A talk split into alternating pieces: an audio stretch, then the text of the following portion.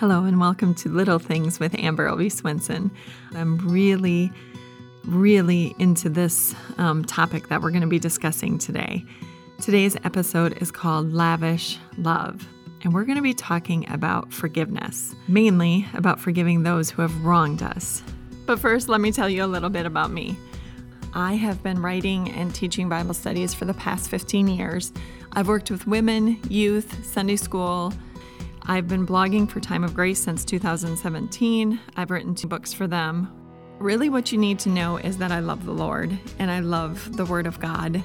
And I find that the deeper I go into the Word of God, the more astounded I am that He loves us and that He notices us and that He cares so deeply about our lives. And my role is really to get people into the Word and to show them how awesome it is and to really get them to a place that they want to know and love God more. That's kind of my mission in life in a nutshell.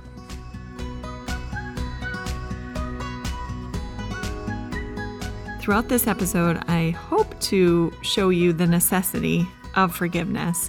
And I also want to give you three steps or three practical ways to start the forgiveness process. I know that forgiveness is a process. I know it doesn't happen overnight, especially for those deep wounds. So I'm not going to be silly enough to suggest that by the end of this episode, you will have forgived every, forgiven everyone in your life. But I do hope that all of us can get to a point of realizing that it's something we need to do and taking steps in that direction so that God can help us to forgive those who have wronged us. So let's get started.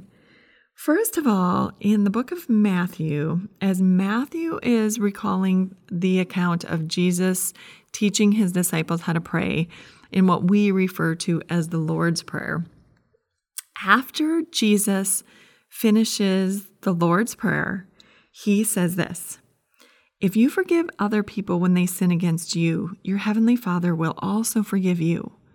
But if you do not forgive others their sins, your Father will not forgive your sins." That's pretty definitive.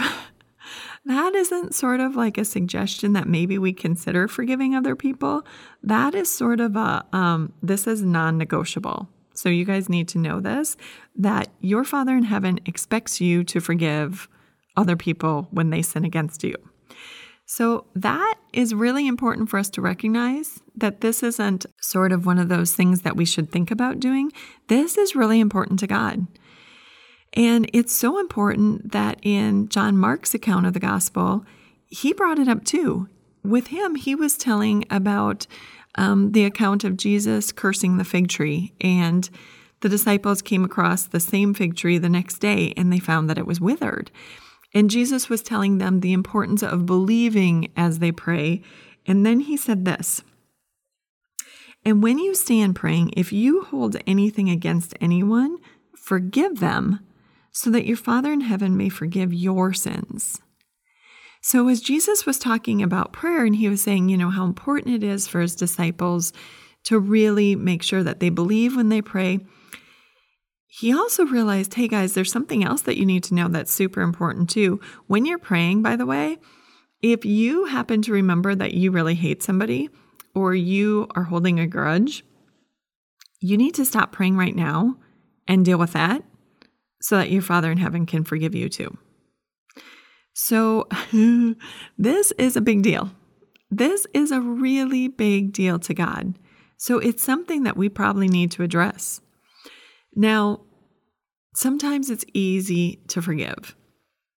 You know, your spouse might be absent-minded and forget to do something, or one of your children freaks out a little bit and has a meltdown. And, you know, the next day, all is well. That's all good. But there are things that are huge, like huge, huge, like Nazi Germany huge, and Rwanda genocide huge, and abuse as a child and rape, and um, the driver who killed a, a relative. I mean, there are are some things that are not like little. They are the cuts that hurt deep and that hurt day after day and week after week and month after month. And those can be the ones that are really difficult and maybe even seemingly impossible to forgive. But if this is such a big deal to God, He must give us ways to do it. So let's explore this a little bit more. So step number one, practical steps to help us forgive, is that realizing we're sinners too, and we need forgiveness just as much as anybody else.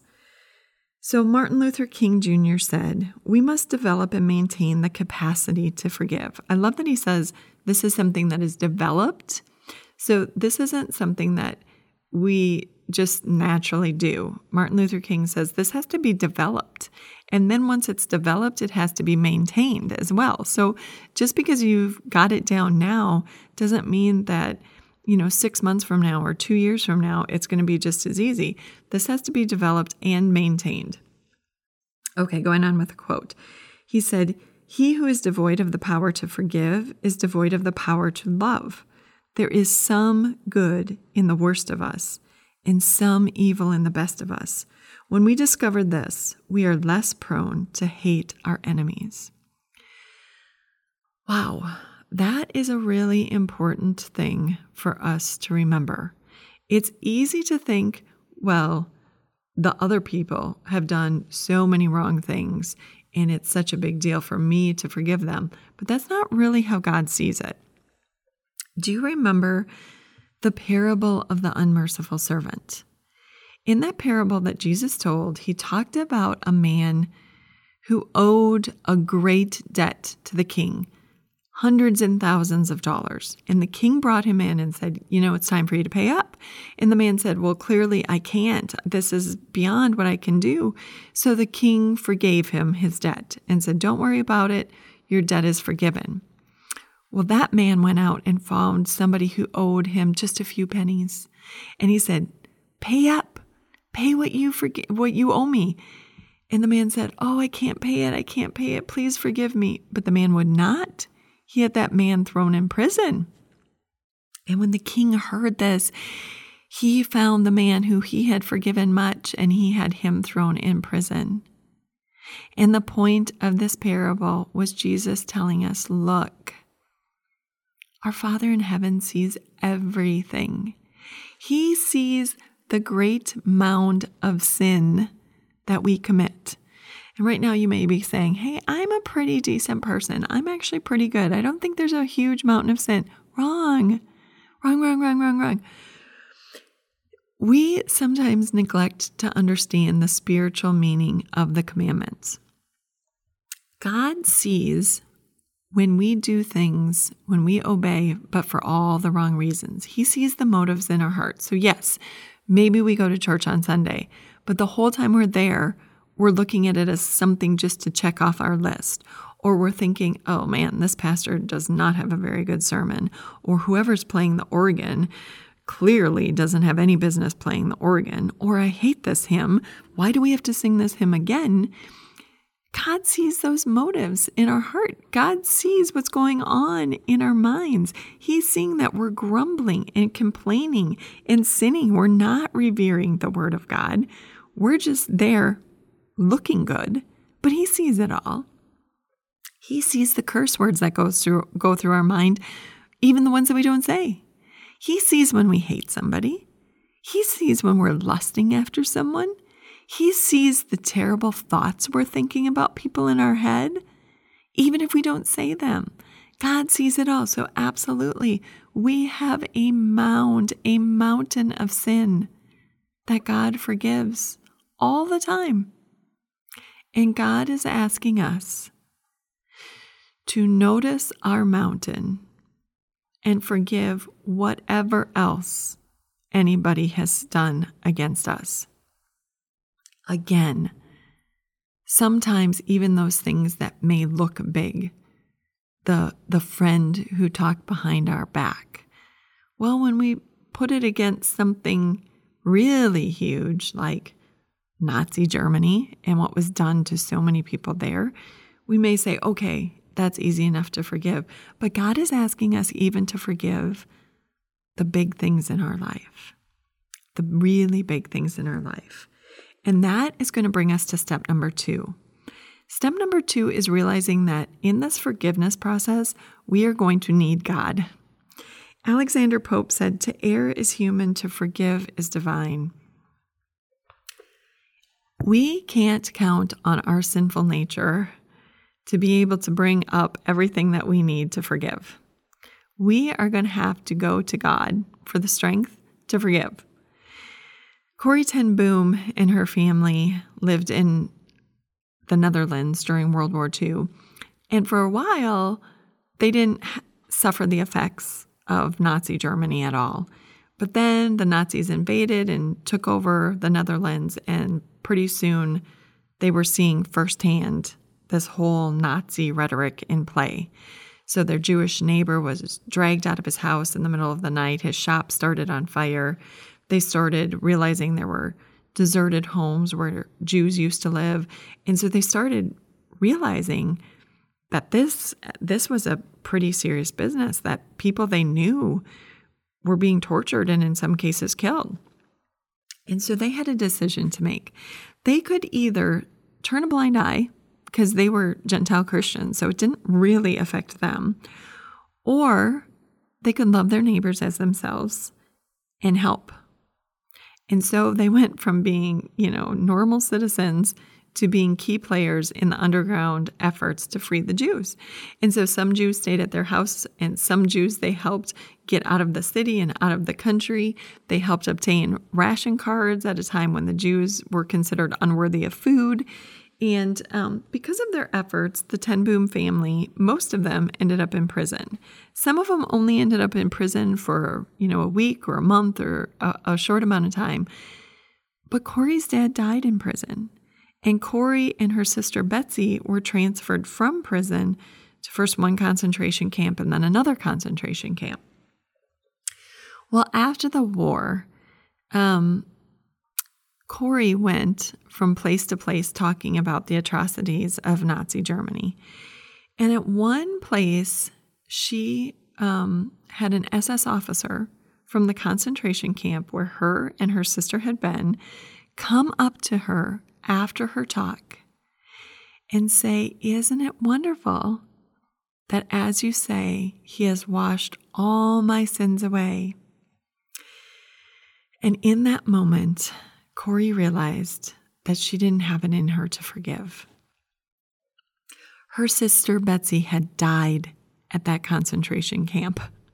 She had seen what this man had done, and it was nothing. It was not like a little thing. It was like huge things against human beings.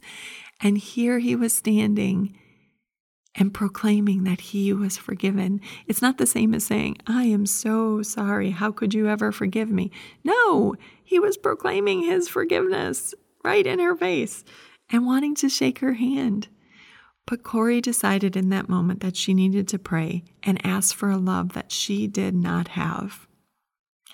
And she found herself shaking that S S officer's hand. Jesus said, "So what if you love those who love you? Even sinners do that. And so what if you give to people who can pay you back? Even pagans do that. Love your enemies. Pray for those who persecute you, and then you'll be children of your heavenly Father." People are going to notice that we're different when we forgive. And we are going to only be able to forgive with the power and strength and help that our heavenly Father can give us. So number two, we are going to need God's help. This is not us standing on our own two feet, being big enough to forgive people who have caused major hurts in our life. That will never happen. And number three is to realize that forgiveness sets you free. Louis B. Sneed said, "To forgive is to set a prisoner free and discover that the prisoner was you." I realized just a little bit ago, I had some, a group of Christians who did some pretty horrific things to me. And I realized shortly after that that I had two options. I could either be paralyzed by what they did and just sit in that place ruminating over what they did and let that affect how I look at the world and at other people, or I could move forward. And when I saw those two choices, I realized how much I didn't want to be stuck back there in that part of my life where I was feeling those horrible things that they were doing to me and I was hurting. I didn't want to be stuck there. I don't want to be paralyzed by a situation. I want to be set free. So many people hang on to things for years and years and years and years and years. And I am not minimizing the hurt. Absolutely not. The hurt in childhood, the abuse that happened whenever it happened, I'm not saying those are easy things. I'm just saying I don't want that to define me. I want to move past that. And when you are for, when you are able to forgive those who did that to you, and when you can truthfully pray for them so that they don't hurt other people and so that they go on to spiritual maturity, man, that is life-changing, because now you are no longer a prisoner to what they have put you through. Hebrews twelve fifteen says, "See to it that no one falls short of the grace of God, and that no bitter root grows up to cause trouble and defile many." There's two things I love about this passage. First of all, that phrase that says, "See to it that no one falls short of the grace of God," that is what we are doing when we refuse to forgive someone. We are saying, God's grace is not big enough for you. And if Jesus died for our sins, how can we make a demand that he didn't put on us? Jesus didn't say, oh, I'm going to forgive you because you've done enough or because you actually take me seriously. Jesus laid down his life for the sins of the entire world, even the people who pounded the nails into his hands. So we need to see to it that no one falls short of the grace of God. And the way that we do that is by forgiving people. And the other thing that I love about that passage is that it talks about the bitter root that can grow up, and it will cause trouble and defile many. It will cause trouble. Listen, I still get these bitter roots growing up. Every once in a while, when I think back to a situation where somebody hurt, harmed me or hurt me really badly, I can get this this anger welling up in me, or I can think things like, well, I sure hope God has taught them a lesson. That's a bitter rut. I don't want to live my life angry. I don't want to live my life thinking about that at all. That just goes to show me that I need to keep praying, and that I keep I need to keep remembering how much I sin against God and how much he has forgiven me. And I need to keep remembering the freedom of forgiveness. And that's where I want to be. I don't want bitterness. I don't want any bitter root at all in my life. I want my life to be exactly what this episode is called. I want my life to be one of lavish love, the lavish love that God has bestowed upon me. And therefore, I am able to lavishly love others. This has been Little Things, because in God's kingdom, the little things are the big things. If this episode has helped you, or if you know of somebody else that it will help, please remember to share it and to subscribe to this podcast. And also remember to support Time of Grace with your prayers and also with your financial contributions, so we can share this message and others like it with many more people.